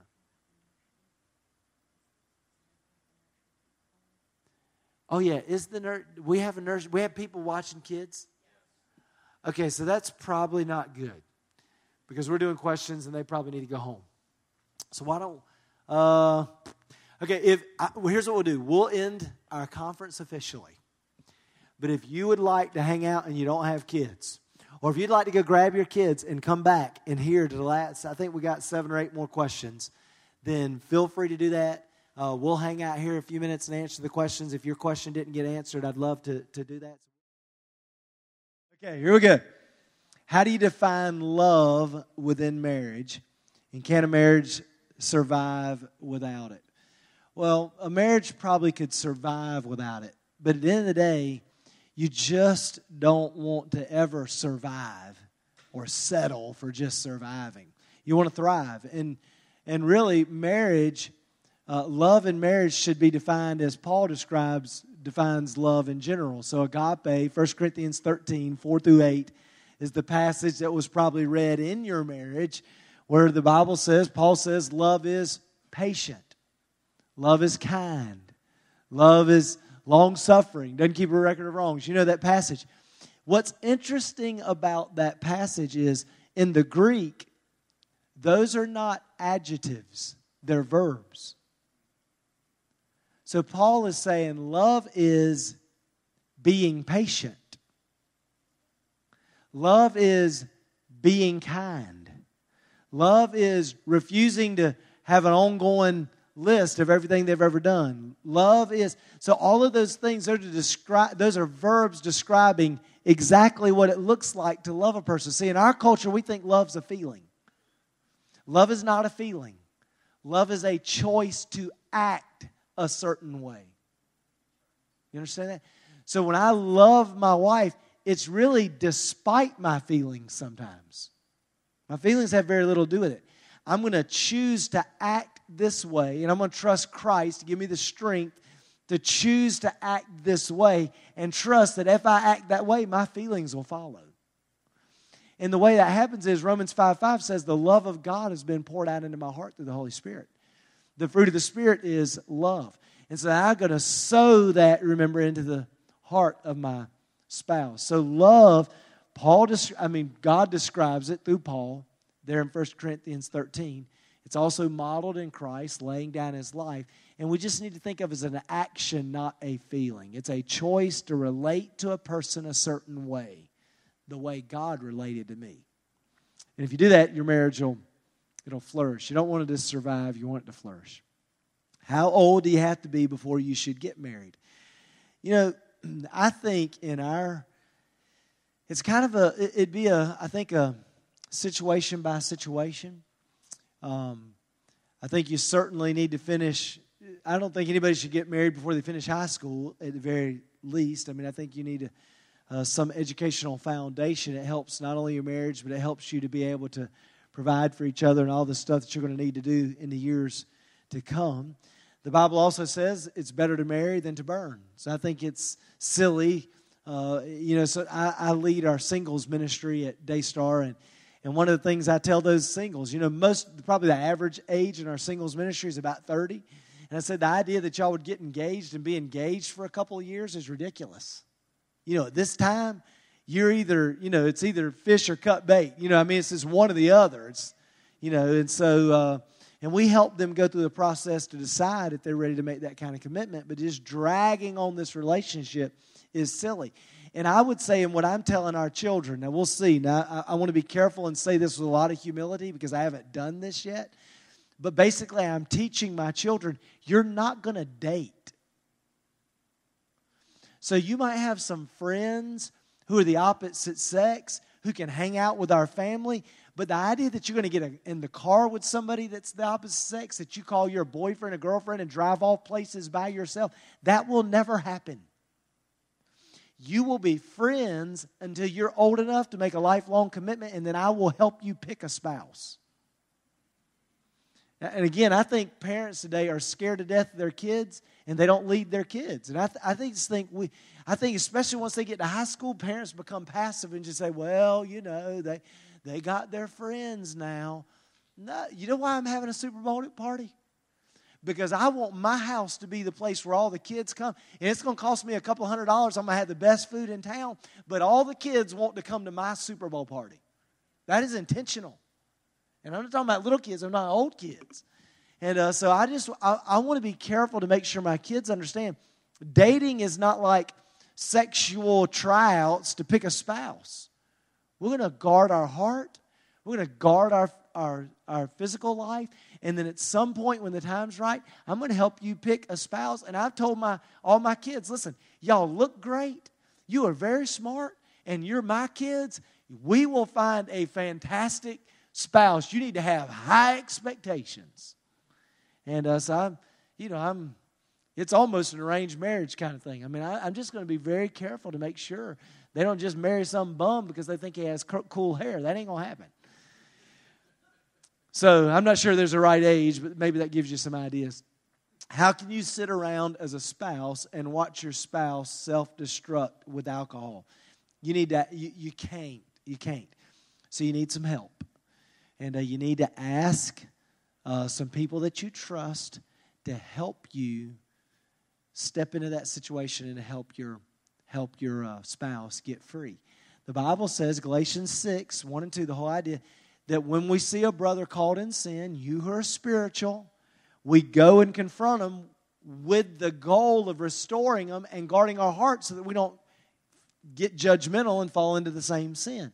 So with a lot of grace, we got to step into that situation and do what we can to help them move towards freedom. And you just need support, and you need to do it very gently, and you need to convince them, listen, we're having this conversation because I love you and I love us, and I, I don't want alcohol to destroy us. So that's how you would. What if you are good at listening, but don't follow through with what you agree on? Repent.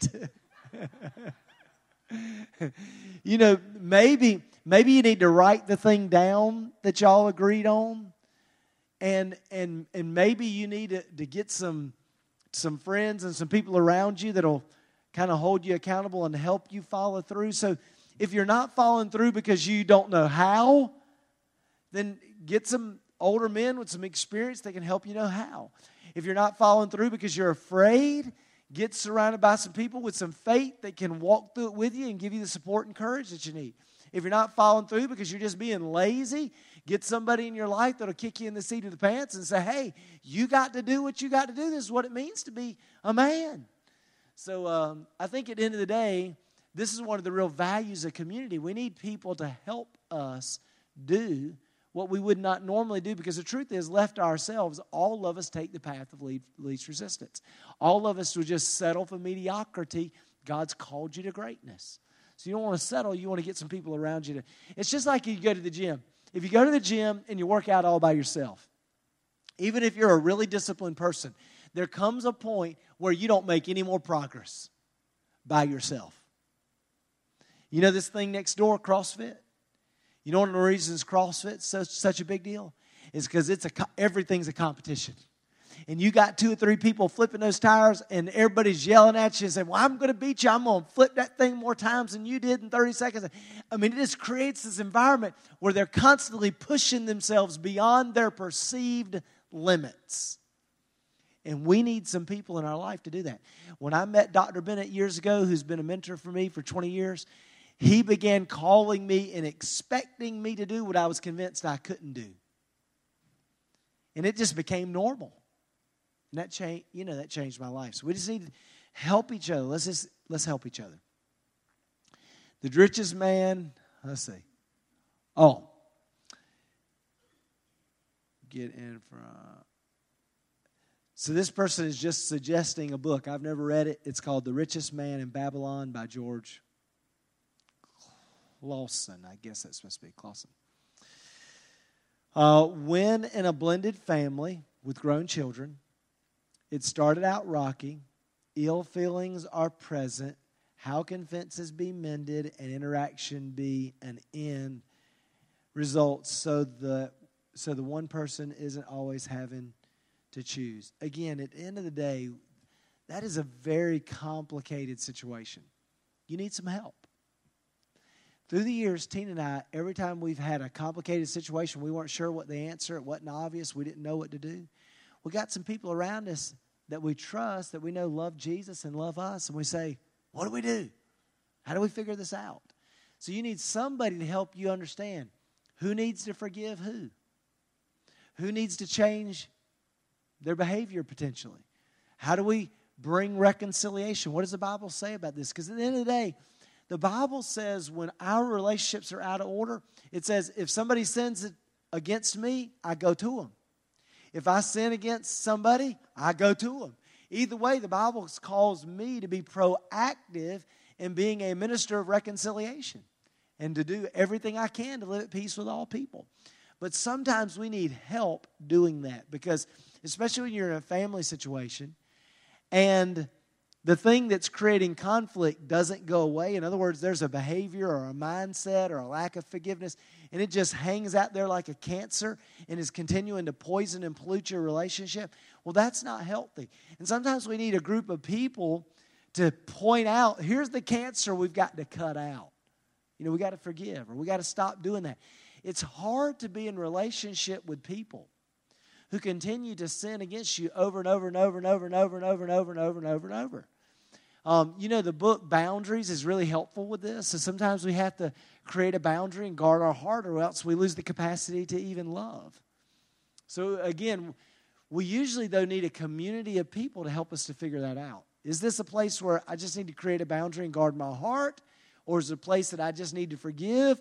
Is it a place where, you know, I need to try to, you know, it's almost an intervention to help this person, like with the alcohol thing? Or is it is it something really, it's an issue with me? I've got an expectation that's out of, you know, unreasonable.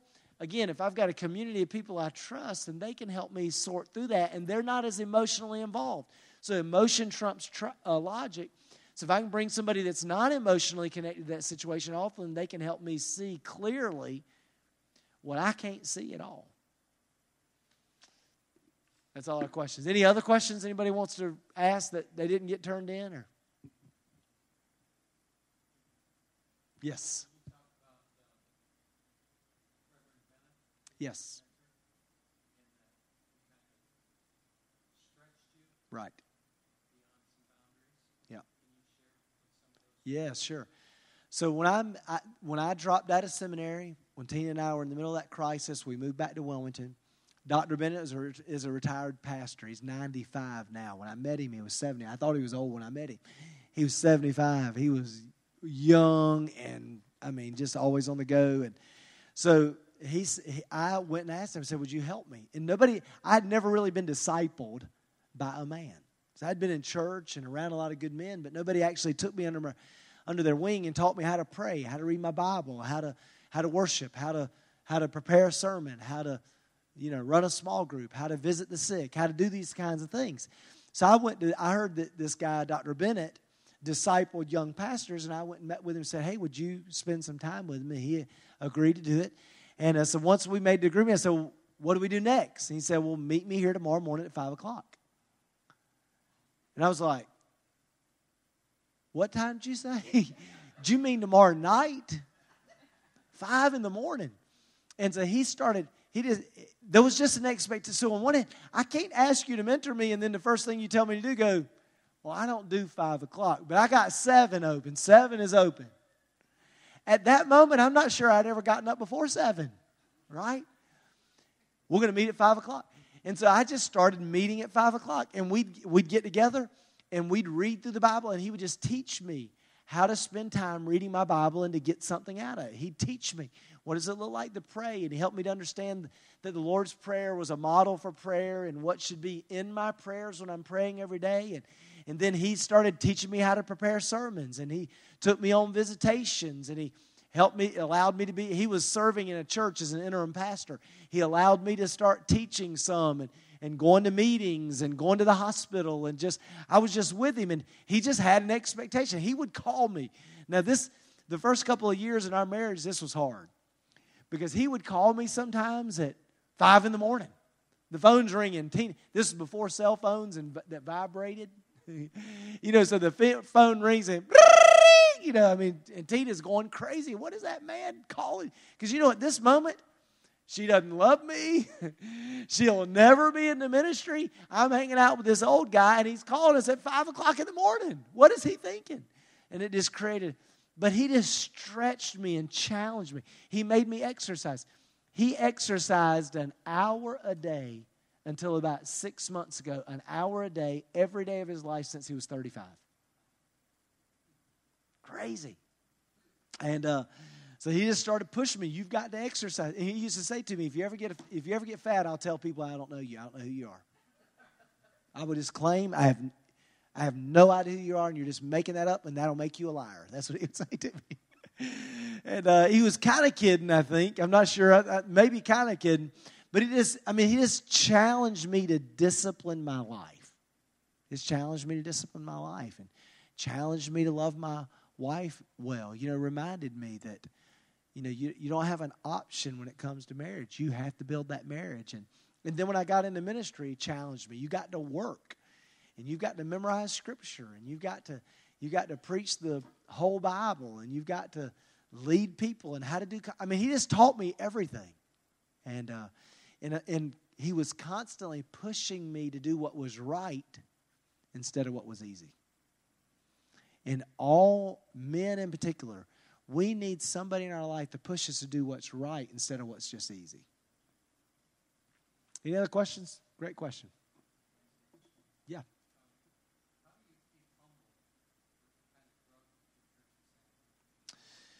It's a great question. You know, I, I think... Uh, A couple things come to mind. One is, it's like everything else in the Christian life. We have to keep, we have to keep asking God to produce in us what is not, not natural to us. So that's one thing. Second thing is, the same man, Doctor Bennett, has been saying to me, my, you know, for the last twenty years, and especially as our church really began to grow and all that, he just has said to me over and over and over again, you got to guard your humility. You got to guard your humility. And, and driven that verse in First Peter five six, that God resists the proud, but he gives grace to the humble. So if you li- it's kind of like a lot of the stuff we've talked about in this retreat. If you really believe that God's working against you in your pride and for you in humility, then you're desperate to stay humble. So that's part of it. And then the other thing is, my story and the way I grew up, it was so dysfunctional. I'm just so aware of the grace of God in my life. You know, if you know, one of the things that makes me nervous for my children is my children have grown up so protected, so safe, in such a healthy environment. It's like I, I want to make sure that there's a, how do I produce a genuine humility in them? You know, for me, a lot of my humility comes out of, I know I almost lost everything on several occasions. And it's hard to believe that, you know, I can just so see the hand of God rescuing me all along the way that it, it naturally produces some humility. And then the final thing, you know what? In the last couple of years, and this has ha- there's been several times through the years where this has happened in different ways. But, you know, the last couple of years, our church hasn't grown as much. We grew five percent last year, five percent this year. And like you, we had a seven-year stretch where we grew thirty percent. And, uh, and it's easy to sit back and just say, well, you know, our buildings are holding us back. And that's true. Our buildings have been a problem. We're in the process of building two new campuses and moving into new buildings, which is going to be fantastic. But what that did is it just called, I mean, it just constantly causes us to evaluate, you know, where we're at, where we're at spiritually. How do we raise the spiritual temperature? And I just, I think part of the thing is I'm just so aware that my life is a wreck without Jesus, that I'm just, I'm just, I'm I'm very, very intentionally after Jesus all the time. And I think that naturally helps produce humility.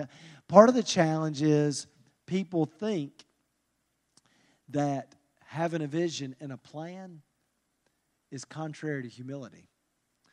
So part of my struggle sometimes is, Uh, when you're in a successful situation, people make assumptions about you by looking at just these external things without really knowing, you know, what's on, going on in your heart. But at the end of the day, I just think we've got to keep, to, we got to monitor our heart. We've got to guard our heart.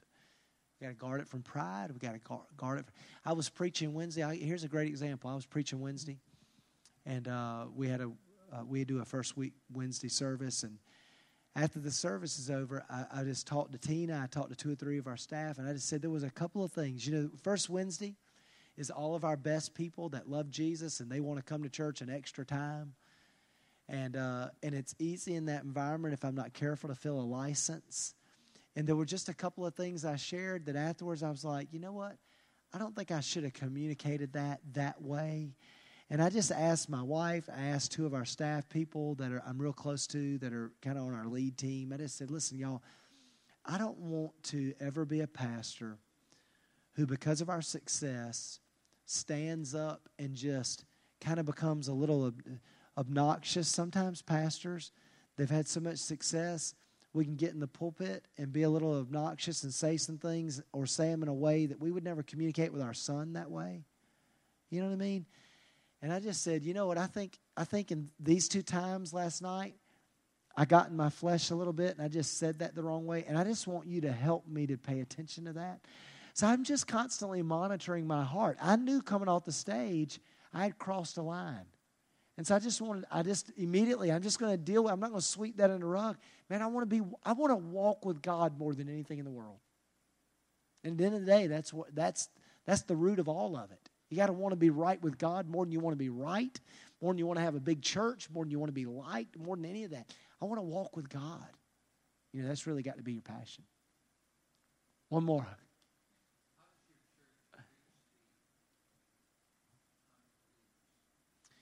Primarily by teaching the people in our church to grow in their faith to the degree that they can't help but tell people about it. It's not really, you know, it's not like we do like an event or kind of this gimmicky type thing that would draw in people. It's helping our people really work with God, walk with God, and be transformed. And when that happens, they'll tell people and bring them. So they just bring people. I mean, just like all growing churches. It's, I don't forget exactly the number. It's over eighty percent of all the guests at this church. Over eighty percent, they show up because somebody in the church brought them. That's why you've grown even though you can't see your building from the road. It's because people in the church brought them. So as we continue to help people grow and live in freedom and build great marriages, they can't help but tell people about it. You have a question? Yes. Okay.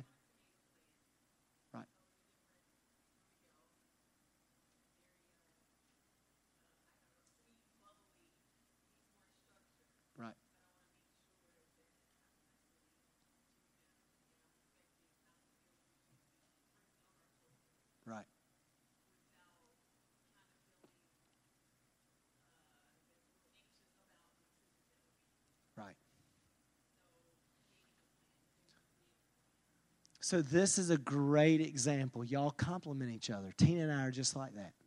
So Tina's sweet. She wants to laugh. She wants to play games all the time. You know, and I'm I'm like, do this, do this. You know, I, if if I'm not careful, she needs me and I need her. And it's the it's when we when we come together and we offer both of those things to our kids, then that's what's going to allow them to to really flourish. So Tina feels the freedom at times to say to me, hey, you need to relax a little. You need to enjoy dinner instead of immediately you finished eating and all you're thinking about is how we're going to get this thing cleaned up. And it's a, you know, that's the next job. We're cleaning this up. We're doing it together. Everybody's working. It's like, no, just sit at the table. Laugh. When the kids are acting like crazy people, act crazy with them instead of getting irritated because they're raising their voice at the dinner table. So, I mean, I need her to do that. Well, then I need her to work with me to say, hey, y'all don't just get to run in the living room and Dad's cleaning up the dishes. We're going to do this together. And so we do it as a family together. And our girls are getting a little older now. We're going to cook and, and do that together. We're going to grill together. We're going to clean up together. We're going to play the game together. So we both... I want us to do it as a team. And I want us to all work hard so we can knock it out and then we got more time to play. I do not, I will not allow my wife to be in there cooking everything and then cleaning it all up while we sit on our tail. And nor am I going to do that while the kids are on a screen or something. So what's important for me is they need to have a work ethic. They need to understand we're a part of a family. We all contribute to that family. But then Tina, the big thing she brings is it's going to be great food, and we're going to have a good time, and we're going to laugh, and we're going to act silly. And, and I've got, so it's both. We both bring that into the into the equation. And the truth is that's about as much of a plan that we have. So the rest of our life is is very free flowy. We don't, you know, so the intentional things that we do, I've taught my children to read, and I've paid them to read, so they all love to read. I paid my daughter forty dollars last week because she read Charlotte's Web, and she's in third grade. And in my mind, if you're in third grade and can read a three hundred page book with no pictures, I'm glad to give you forty dollars. And so all of my kids are great readers. They have great vocabularies. My son's, my oldest is fifteen. He's in all honors classes. I don't think he's done homework one time this year. He doesn't take one note. He sits in class and he makes all A's. He's brilliant. I think one of the reasons he's so smart is he was paid as a kid. When everybody else was doing other things, he was he read before he was ten. He had read twice as many books. I this is the truth. I graduated college without ever reading a book cover to cover. My son had read a hundred books cover to cover by the time he finished junior high. And uh, so, I mean, he reads all these big, you know, all these story books, all the C S Lewis books, all the Percy Jackson books, all the, I don't even know what they're all called, but these giant several edition novels. You know, he reads that stuff. And, and so my and my girls have done the same thing. So we pay our kids to read. That's something we've done. Um, we try to be intentional to help our kids learn to connect with God. So like the way I do that with, with our kids is when they get up in the morning, they see me doing it. That's the first thing. The second thing is every morning before we leave, I try to share kind of one idea out of what I read that morning from the Bible. And I pray heaven down on my children. And I pray expectations into my children. So my children have been told all their life they are leaders, not followers. You know, it's a simple thing. I pray that over them every single day. You know, I, I'm just creating in my prayers, I'm creating expectations. And, uh, of course, we pray with them at night. We're real engaged in, in church. We've helped them to, to serve at church. and and uh, But, I mean, outside of that, we don't have a, a real disciplined plan. Um So hopefully that gives you some idea. But the big thing is y'all both need to, you need to both value what you bring to that equation and empower each other to bring it, because that's what's going to allow your your kids to get the, both, the best of both of you. Any other questions? All right, guys. This is awesome. Y'all stayed a late, uh, hour late. Y'all going to have the great, y'all's marriages are going to be so much better than those other people. Just kidding. Just kidding. Just kidding. Thank y'all for coming. Appreciate you listening so well. We'll see you in the morning. Thanks for listening to the Grace Life Podcast. For more information about us, you can go to gracelife dot me. That's gracelife dot me. You can also follow us on Facebook at facebook.com backslash gracelifeme and on Twitter at Grace Life Church.